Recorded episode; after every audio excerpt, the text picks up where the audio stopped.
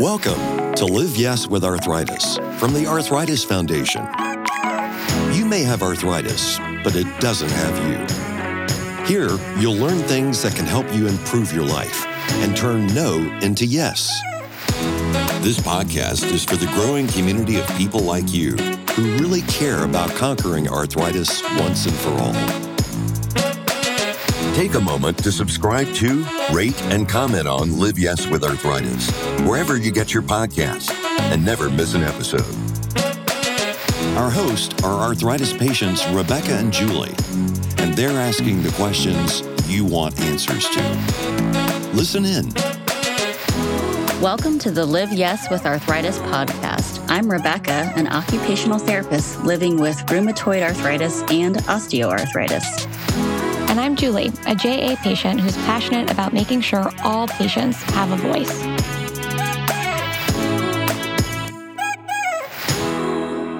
Thanks for joining us on this episode of the Live Yes with Arthritis podcast. Today, we are talking about goal setting for arthritis pain relief. We all know that managing arthritis and its symptoms often involves adapting a healthy lifestyle, and that is a lot easier said than done. you can say that again. And it doesn't get easier as we navigate the different chapters of life. Goal setting is something that's important not only in, you know, one chapter of your arthritis journey, but in all experiences of it. Yeah, but forming new habits can be really difficult to do. And so we're really excited to have our guest expert today who will teach us how to implement the concept of goal setting to better manage our arthritis including how to come up with goals and overcome those barriers and work with our healthcare providers for accountability and success. And not only that, we're excited that the Arthritis Foundation is launching a new goal setting and pain management app called Vim to help you along the way. So let's introduce our guest speaker today. Dr. Dawn Eckhoff is nationally certified as a telehealth provider and educator by the Center for Telehealth Innovation, Education, and Research at Old Dominion University. Her research focuses on goal setting, and she oversees telehealth technology in the college's accredited simulation lab. She's received grants from the American Association of Nurse Practitioners and the American Nurse Association for nursing research pertaining to goal setting with mothers of preschoolers, telehealth, as well as a grant with the University of Central Florida College of Engineering from the National Science Foundation. She also teaches advanced health assessment at the University of Central Florida. In 2020, she was named as one of the college's 40 Noble Knight Nurse alumni honorees for her work as an educator. Dr. Eckhoff, thanks so much for joining us and welcome to the show. Thank you so much for having me today. We're excited to talk with you about goal setting. And let's start off by just defining what goal setting looks like in terms of your care experience. Goal setting is the action of a person who has the confidence, commitment, and motivation as well as the knowledge that is necessary to attain a goal that is specific, challenging, measurable, and relevant within a specified amount of time. So basically, you're looking at a person who wants to achieve a goal, who thinks they can achieve a goal, who's motivated to achieve a goal. And with attaining that goal, there's certain things that you have to do. I think when you live with a chronic illness, it is hard to think about goal setting sometimes and there's a lot of barriers. What are the important things to consider when you are goal setting? Different people have different barriers, and those barriers are based on their specific lifestyle and what goal they're trying to reach. However, when I interviewed moms on how they set goals for their children, they all had similar barriers. And the one that received the most attention was creating a goal that the child could actually achieve in a reasonable amount of time. So even as an adult, I want to achieve a goal, but I want to achieve it right now, right? I don't want to wait a month right. or two months or three months. And children are, they, they want to achieve it that day. So that barrier of that being a reasonable amount of time and it being actually achievable became very important in my research. And then the other barrier that I found was confidence. Having a person that's confident and committed to that goal is important and vital in then being able to actually achieve it. I have all these aspirational thoughts in my head that don't really feel specific or something that I want to accomplish in a certain time frame, but just like, oh, I want to do that someday. Maybe I'd like to do that. Or I need to lose 10 pounds today, right now. How do I accomplish that in one week's time or something like that? Let me know when you figure that out. Um, I'd like that one. right? How much would you say that confidence overlaps with willpower? And how do those two things really help or play into achieving those goals, changing them from the aspiration to the meaningful, tangible, accomplishable thing? One thing that I found was that willpower is not really the issue, which sounds really weird, right? Because we all say, I'm going to have the willpower to not eat 10 cookies. Double stuffed Oreos are my arch nemesis, by the way, but I'm going to have the willpower to not eat them. So it's really the discipline. It's the discipline of walking by the cookies, knowing that I shouldn't eat that. It's not healthy for me to eat that. The mind is weak. So willpower is a weakness. But when you're disciplined and you can follow through, that's the goal. So the issue is making a proper goal so that you can be disciplined and see it through. And being disciplined also leads to healthier habits, I've learned. Yeah, I think for me, part of the discipline is to not have those cookies in the house. we call that the pantry clean out after Christmas. Yeah, exactly. Right. How do you foster that discipline though? It's an everyday act. It's that confidence that you have and every day doing it over and over, even when the will starts to slide. Some people will put a note on the refrigerator reminding them, don't forget about your goal. Your goal is to lose 10 pounds in 10 weeks. So pass by the cookies.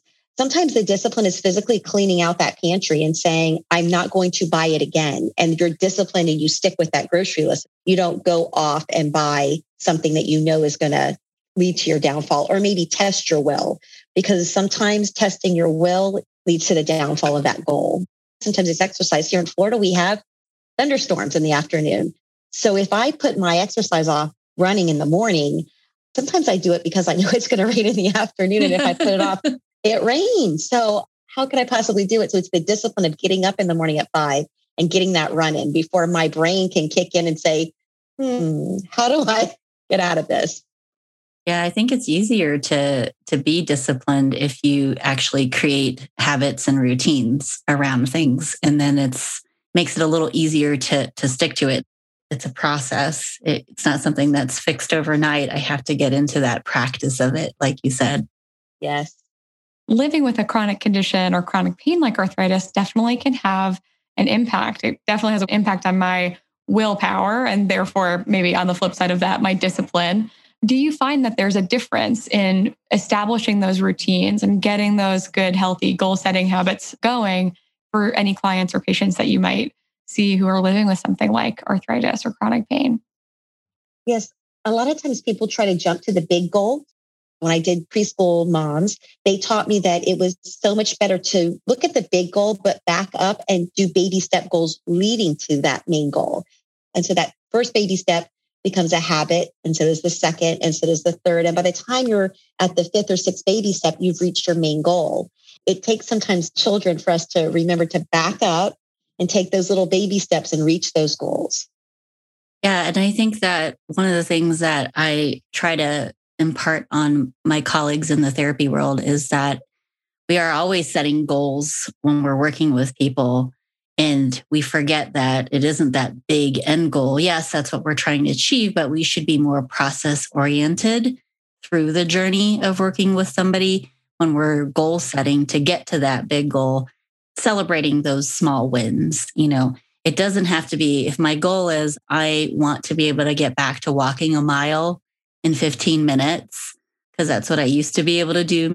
I'm going to walk a quarter of a mile do that for a few days until I can do it comfortably. And then you add in, you know, more distance. But it's the process of getting there and mm-hmm. celebrating the small wins, but also giving yourself that permission to not go on that walk that day because you don't feel well. I think when that happens in the process of somebody working toward a goal, that can feel like such a huge setback. But I think when you go into goal setting, knowing that you're not going to have perfect days every day, but you made it to this point, you'll get back there. you'll just have to build back up to it again. I think that's the important part and to not make you feel like you haven't achieved a goal is just knowing that it is a process to get to that big goal. But it can be hard, especially depending on where you are and the, the, the type of support and the environment that you live in. So, what kind of impact does everybody else and everything around you have on your personal goal setting? One of the discoveries I made when doing my dissertation and talking to moms is that they felt like they were more confident and they had more self efficacy, like they felt they could set goals with their preschoolers when they had a strong support system. They had that feeling that they weren't alone, which is super important, is to feel like you're not alone. Studies have actually shown that when you have an accountability partner or partners, not only are you more likely to set more goals, but you're more likely to achieve them.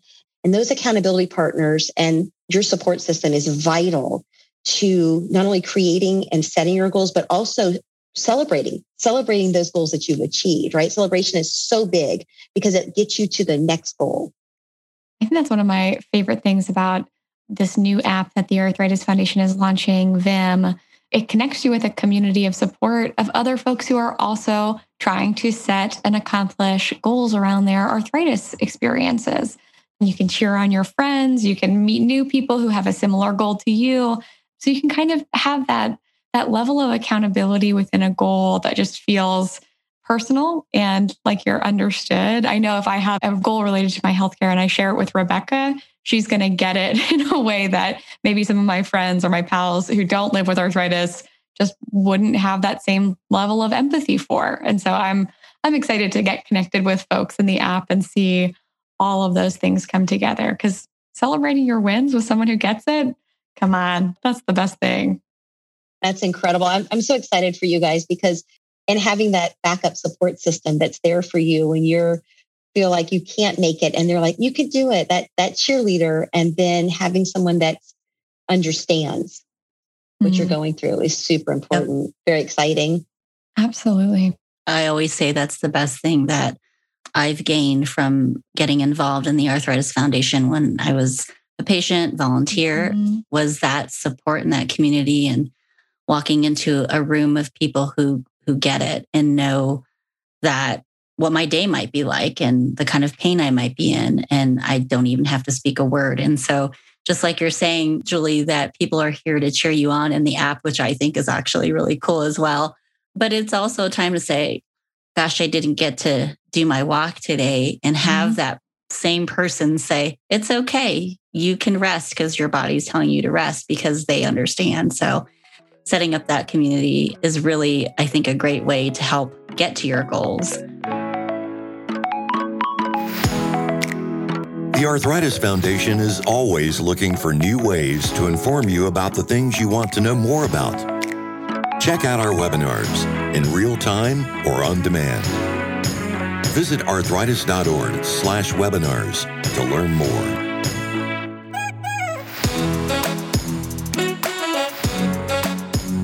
Of the things that I wonder, Dawn, is if there are ways that someone, before they go ahead and set that goal, what things can they do to set themselves up to be successful before they actually create that goal? Look at your big picture. What's your end goal? What resources do you need? What knowledge base do you need? And then once you have a few ideas or a few goals you might want to reach, then I always tell people again to back up, make sure that those goals are small and attainable and it leads you to your goal. Just break down the goal. But if you can also, and I think your app's to really help with this, is to create that mindset that you want to be successful, but understand that you may have some setbacks. And I think when your mindset is positive, although you may have setbacks, that positivity leads you down the path of attaining the goal. And then do you have the knowledge base for it? And if you don't, go look it up sometimes I tell my patients don't Google, but a lot of times when it comes to knowledge like this, I will say, okay, remember when I said don't Google? I lied. I want you to go Google. In the app, we really focus on what we call smart goals. Can you talk a little bit about what maybe a smart goal is or what goes into a good health goal versus maybe one that's more nebulous in nature? When thinking about smart goals, we always start with specific, right? So instead of saying, I'm going to work to be pain free, Okay. That's not a real specific goal because how are you going to do it?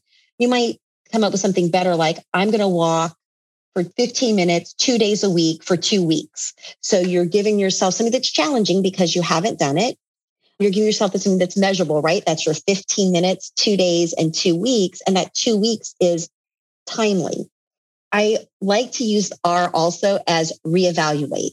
It's super important to reevaluate your goal. You might need to tweak it. If the goal was too easy, then you step it up. If the goal was a little too much, it's not a failure. You step back because you're still going to reach that goal. You just need one more step back. So maybe you back that back down to one day a week for 10 minutes and you can be consistent for those two weeks and then you increase it.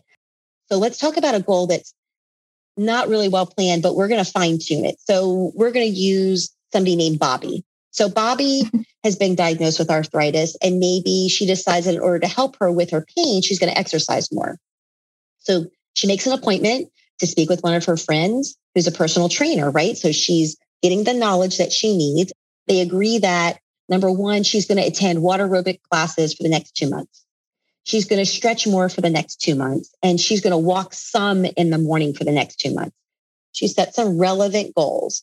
They're challenging and they're achievable, but what does attending water aerobics class look like, right? She might instead saying, I'm going to attend two twice a week, a beginner water aerobics class for the next two months, right? So now she's very specific about what type of class she's going to do, how much she's going to do it, and how long she's going to do it for. So now we're really specific and measurable, right? Relevant and attainable. For her stretching, she might say, you know what? I'm going to stretch 10 minutes.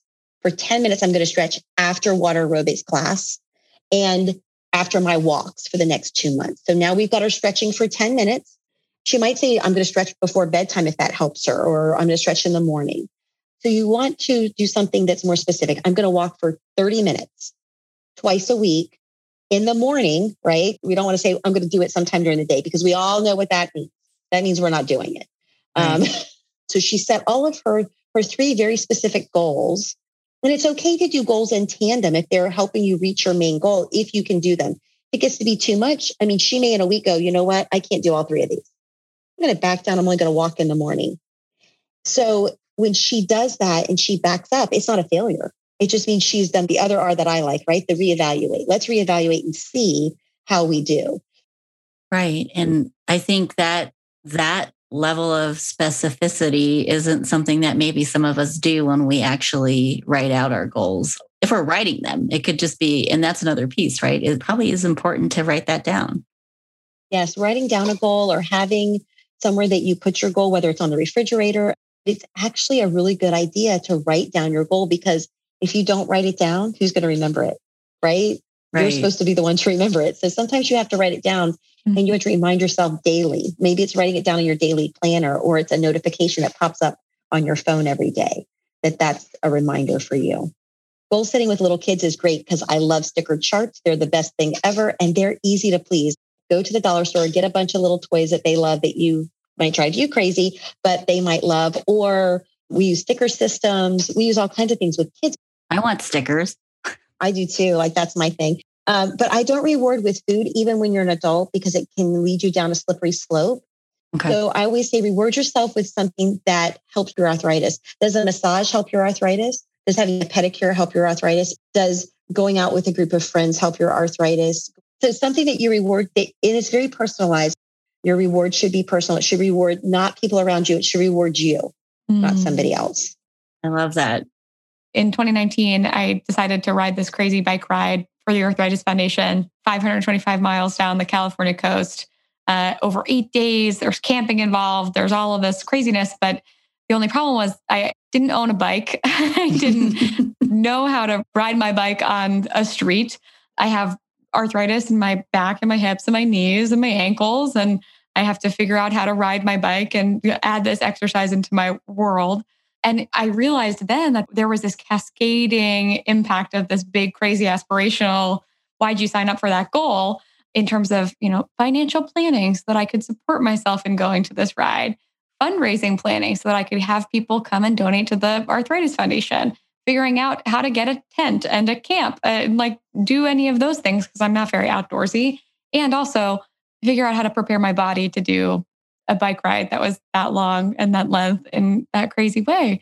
And when I started, I was like, oh, this will be so fun. I'll go, I'll go ride 20 miles today. And three miles later, I was like, going home. This is too much. Can't do more than this. and so I, I just, you know, you recalibrate that goal based on your reality. And I was so proud that at the end of it, you know, I didn't ride all 525 miles, but after a good number of months training and preparing and getting ready, I was able to do that trip. I was able to do that ride. I was able to participate and and be a part of this really special thing. But I didn't write down ride your bike 3 miles today and, you know, fundraise $200. I wrote down ride the California Coast Classic. You are going to go see that beautiful coastline. Go do that. And it was a very good piece of motivation. Do you find that that's the case for a lot of people that they write down the aspirational thing and that's the motivating, meaty thing? I find that not just with my patients, but with my students. Mm. I love that word recalibrate, Julie. so you recalibrate, right? You decide, okay, so in order to get here, I have to start here. But you do have an aspiration. So you take that aspiration and then you mm-hmm. back up and you make goals to reach the aspiration. So a lot of that is talking to people around you in your community and saying, I'm going to go do this bike ride. And you talk to people who've already done it. So what did you do to get there? And that's how you start to set your goals. So Julie's mm-hmm. going to call Rebecca or me next time she decides to do that and write down her aspiration so we can back her up a little bit. Right, Rebecca? yeah, get a bike first. That's a good place to start. yeah. Yeah. Learn how to ride said bike. That's right. Right. Yeah. Buy a helmet. Buy a helmet. Lots of things. Yeah.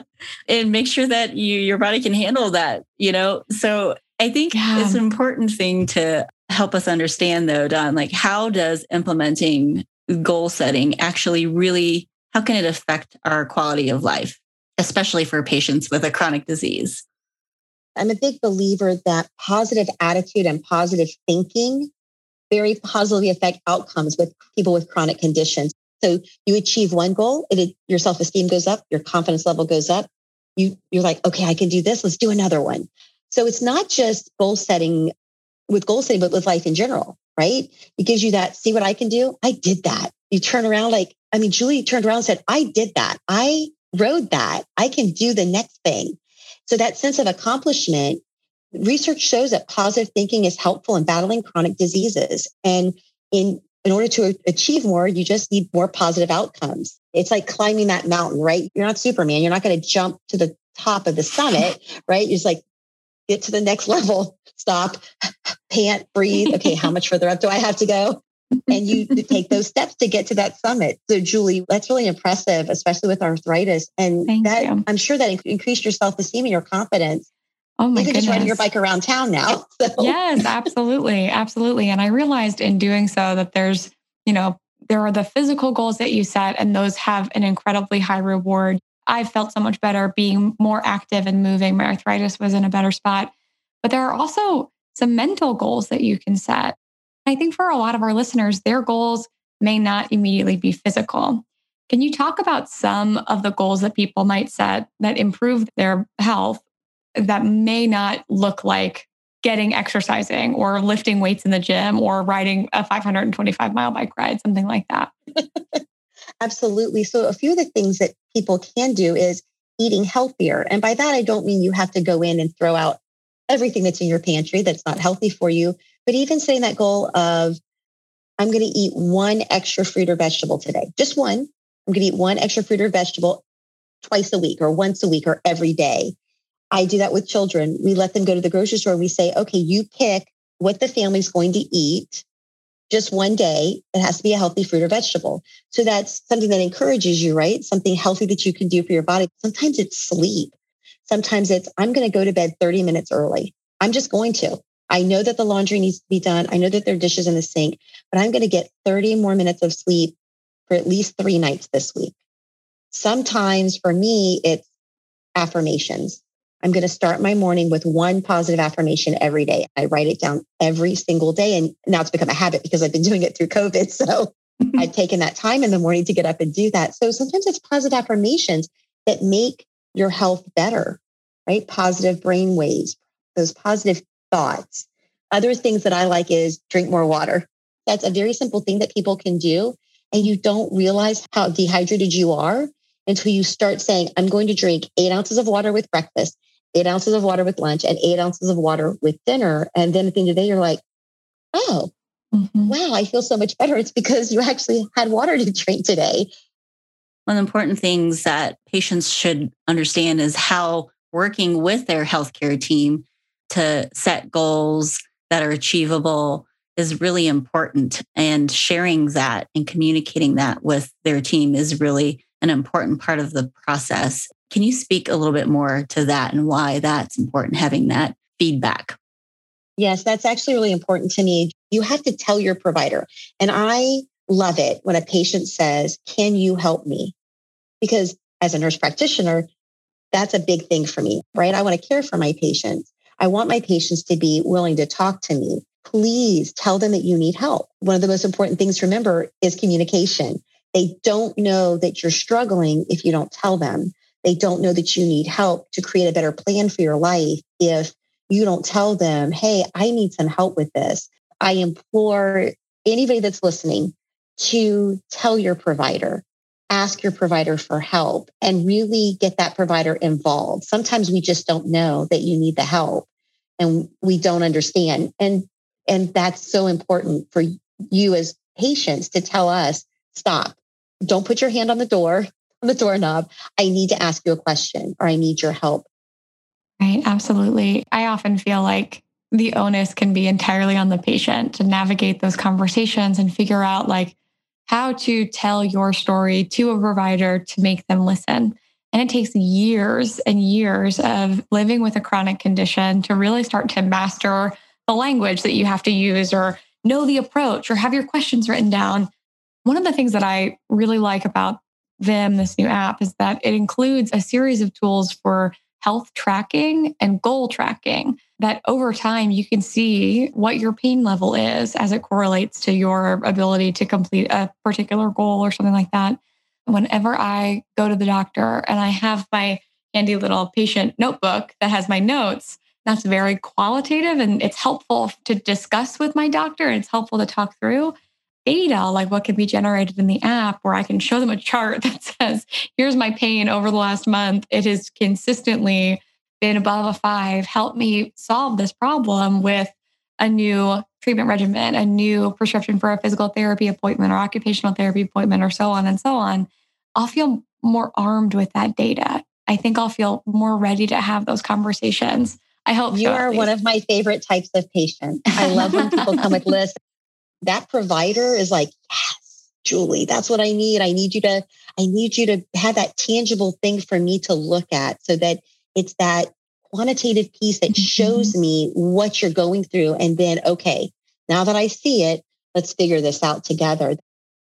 I think that's having the data, any kind of data can help start the conversation with your doctor. But the important part is to have that conversation. And um, like Julie was saying, it's the cool thing about this new Vim app is that you'll have the data and you'll have a way to start that conversation and share that with your healthcare team. The Arthritis Foundation tests and certifies products that make life easier for people with arthritis and other physical limitations. Ease of use certified products are easy to use by everyone. Learn more at arthritis.org slash ease of use.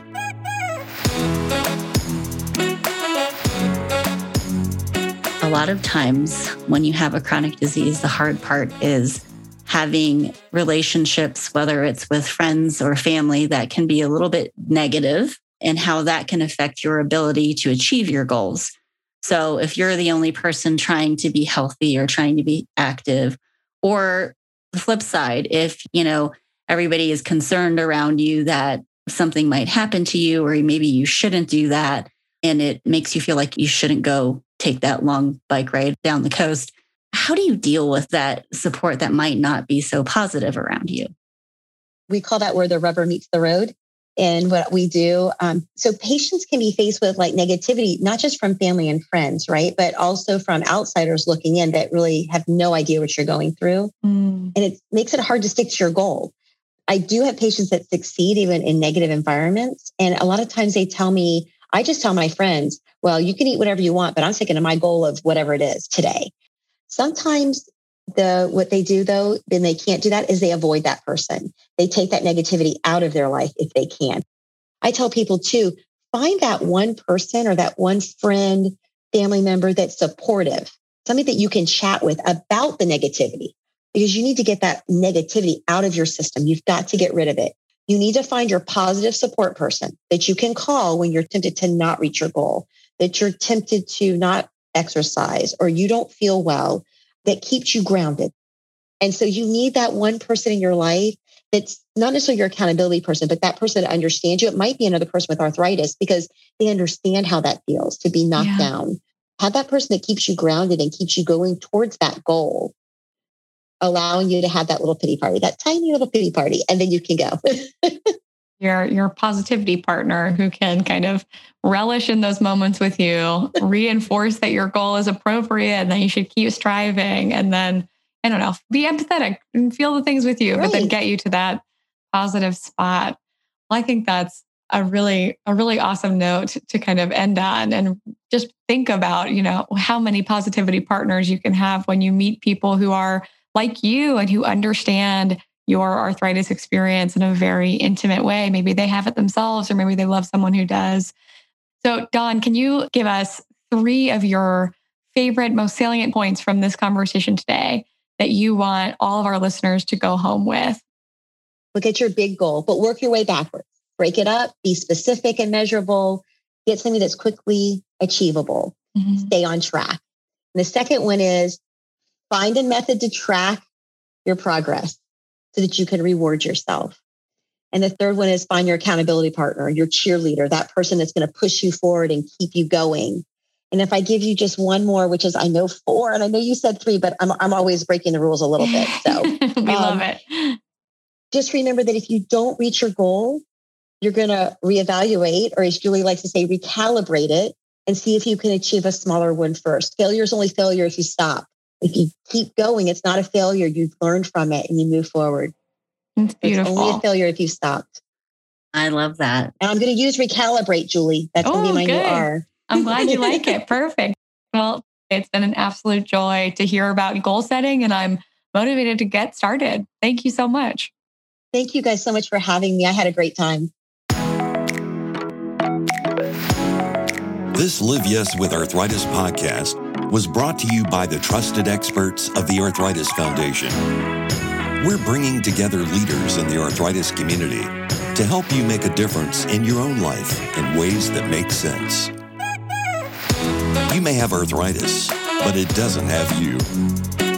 The content in this episode was developed independently by the Arthritis Foundation. Go to arthritis.org slash live yes podcast for episodes and show notes. And stay in touch.